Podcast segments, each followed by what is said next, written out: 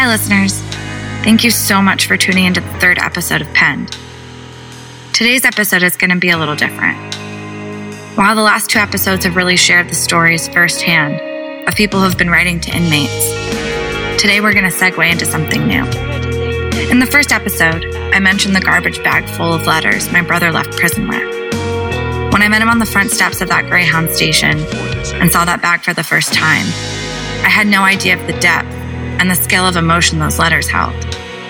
While I've interviewed a few people writing to inmates, and we've heard their stories, I think there's something lost in the conversation that is hard to relate to the listener. Something that many of you have requested. The actual letters and words these pen pals have shared to the inmates they correspond with. I'm fortunate to still have that bag of letters, which drove me to start this podcast in the first place. So I'd like to introduce a new element to Penned. Every few episodes, I'll share with you a handful of letters directly from the writers who wrote to my brother through his five years in prison. These letters are read verbatim.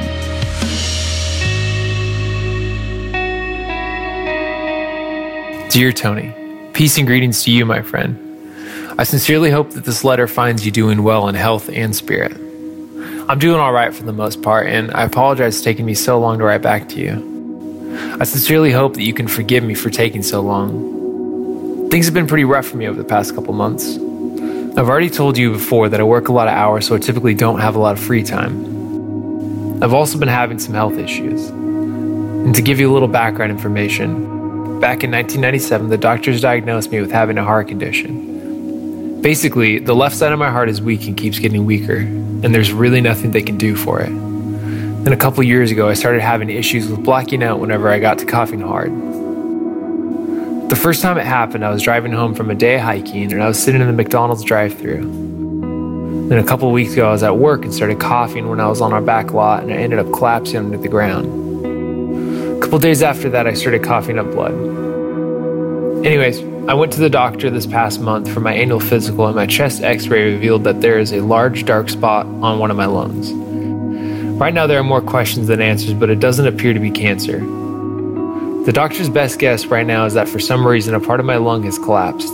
This could have been caused from any number of things. One of the good things is that I already planned on going out of town on the day after my annual physical, so at least I was able to get away and had a distraction from the stress of waiting on test results. Sorry for boring you with my issues, and again, I apologize for not writing back sooner. I did not forget about you, however. Your letter has been sitting on my coffee table, and every time I saw it, I would say to myself that I really need to make the time to write back, regardless of whatever else was going on. I'm sure that by now you have probably forgotten what it is that you had previously written to me, but I'm going to run through and respond to your letter. You said that you have an interest in driving trucks. What makes you think you want to drive? There is good money to be made driving a truck, but that type of career is not for everyone. In order to make the real money, especially starting out the game, you have to be willing to stay gone constantly. You really cannot make the big dollars if you want to be home every weekend. Though there are those driving jobs out there that provide you to be home like that, and some even every night, but most companies look for drivers that have paid their dues and have several years' experience. Companies can afford to be choosy because those are the most seeked out jobs in the trucking industry. However, I will be willing to answer any questions you have about the business. I will run through and answer your questions. Why did I go online and choose to write you? I decided to write an inmate because I know people on the inside and I know how lonely they can get at times. I write to them all the time and I decided that if I could bring at least a little bit of light into someone else's life, then I would do it. I made it a goal this year that I would make a difference in at least five people's lives. And I've already told you far more than you ever wanted to know about my health issues. One thing my health issues has made me realize is that I'm not immortal. The truth of the matter is that I will probably be lucky to live past the age of 55. I'm not trying to be morbid, nor am I looking to die. It's just simply the facts. It does not bother me. I have made it a goal, however, that when the end does come, that people would be able to say that my life counted for something. I live by this idea. A man's character is defined by the way that he treats those who do absolutely nothing for him in return. And now for the question as to why you? I wish there was a profound answer, but there is not. So why you? I don't know. There was not too much in your profile to go on, but there was something there that drew me to it. Oregon is a place that I would like to visit someday, and perhaps you can tell me more about it. I would really like to take a trip into the Columbia River Gorge. Number two, am I gay or straight? I am straight, but I will admit to you that I had experimented a little with homosexual activities when I was younger. What about yourself? Are you gay or straight? Number three, favorite car? F 150 Raptor. Four, future goals? To live each day to its fullest. Number five, if I had the opportunity to travel to any place in the world, where would I go? I would like to visit Alaska and spend time out in the wilderness and even making a trip to the Magic Bus. The second place I would like to visit is Ireland. My family heritage is Irish and it is a beautiful country. The third place on my list is northern Spain and the hike the El Camino de Santiago. Within the United States, I would like to visit Oregon, Washington, Utah, Montana, Idaho, Wyoming, Arizona, and New Mexico. You also made mention of your favorite sports team. I can't recall if I had previously told you my favorite teams or not, so I'll repeat myself if I did. NFL, Atlanta Falcons. Baseball, Atlanta Braves. NBA, not too much into basketball, so I don't really have a favorite. College, Georgia Bulldogs. I'm going to draw this to a close. I hope that you can indeed resume our correspondence. Feel free to ask any questions that you would like to know. I look forward to hearing from you. I promise that if you choose to write back, then it will not take me any longer than 50 years to write back. Just kidding. I'll write back ASAP. Sincerely, Fred.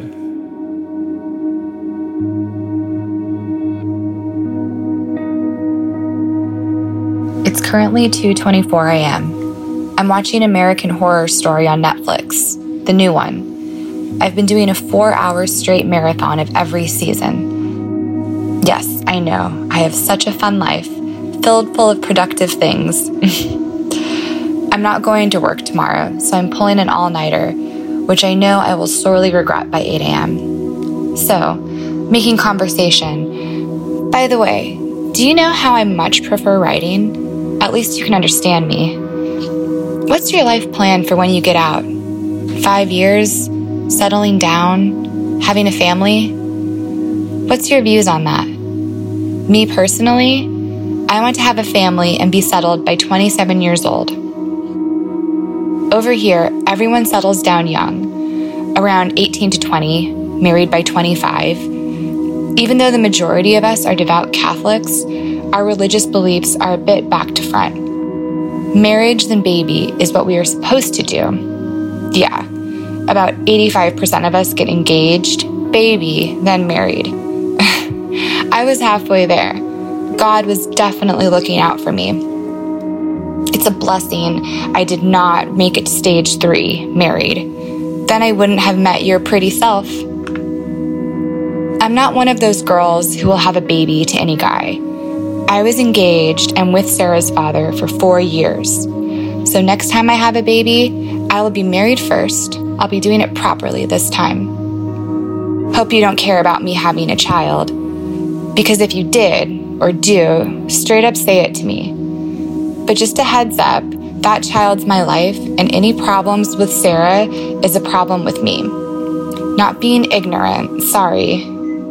But yeah, I want to study criminology and go on holidays with the girls and enjoy the half freedom I get before a family. And of course, if you're in and have the same views as me and we work, then you can come traveling with me.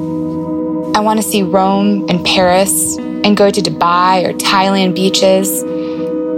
I love going places with history behind them too. Salem is another place I would love to go with the back history about the witch trials, etc. Talk soon, my beautiful man. Love you lots, baby.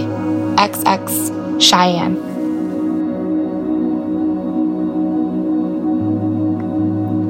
Hello. I am Chuck and I live in Ohio. I saw your profile on the internet and wanted to write you and hopefully become friends. I hope you have received a lot of mail and have made some friends, Tony. I can tell you something about friendships. They do not just happen, and they certainly don't happen overnight. It takes time as each person learns about the other one. I have friends that are incarcerated. so I have somewhat of an idea what you are going through there, where you are, Tony. Also, some of these people have become great friends. I hope you've had a lot of responses to your posting. I don't know when you posted it. I did find out by going to the DOC website that you've been transferred to another facility.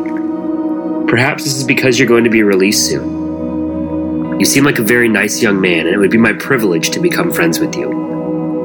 Well, Tony, I hope that I can help you out in some small way and do something to brighten your day. I'm here for you, and I'm willing to help you out in whatever way I can. My hobbies are coin collecting and amateur ham radio. The second thing is shortwave radio, where you have a receiver and transmitter and talk to people all over the world. You are licensed by the FCC. Since I'm not sure how soon you'll be released, here's some info for you. I hope you will keep in contact with me once you're out. Here's information for you to do that.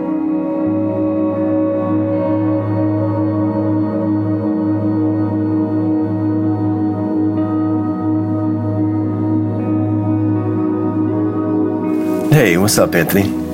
I didn't know you moved. I was convinced in my head you just decided not to reply. But I've been looking for a pen pal for a while because I hear that being in prison can be very lonely because you lose contact with the outside world. And I'm big on community service, so I wanted to reach out and brighten up your day. I look forward to you giving me a tour of Portland. Maybe I'll hold off on visiting until you become a free man so that the experience will be authentic and fascinating. I'm glad to hear that you're getting out next year. I'll be here in Central Washington until August of 2016. I'm an AmeriCorps volunteer, so I'm here for 10 months assisting in a middle school. I'm like extra support for teachers. I do one on one and small group lessons with some students. And I'm there to be an extra set of eyes and notice some of the mischief that the actual teachers may not see. They pay me a very little stipend, but the program helps pay off some of my student loans back from college. For fun, I like to drink. I uh, enjoy being wasted. But other than that, I'm an avid tennis player, so I hope you like to play. I'm really big on anime, so I watch a lot of that stuff. But I'm the type of person that is always down to do something. If ever invited somewhere or to an event, 80% of the time I'll say yeah and attend. I'm from the Midwest, Chicago. That's pretty dope over there. We have some really amazing deep dish pizza, and the winters get really cold there. I'm not a big fan of winter, honestly.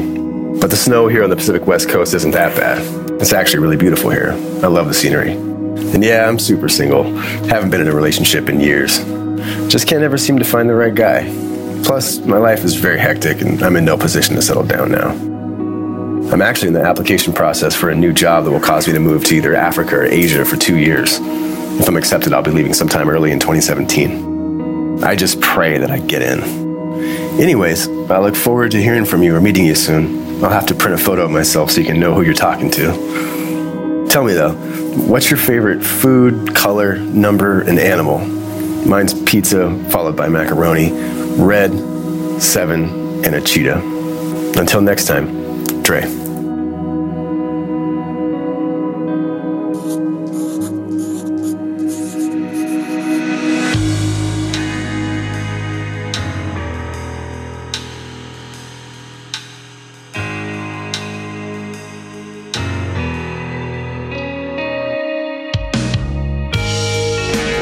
Things I found most interesting from these letters is the variance. There's not one particular person who wrote to my brother, Tony, that isn't completely different from the next. As you just heard, the letters range from male to female, seeking a friend, feeling a crush, or just someone looking to be there and brighten up his day. Five years is a long time to be in prison. I can only imagine how much he must have looked forward to getting these letters each time mail delivery came.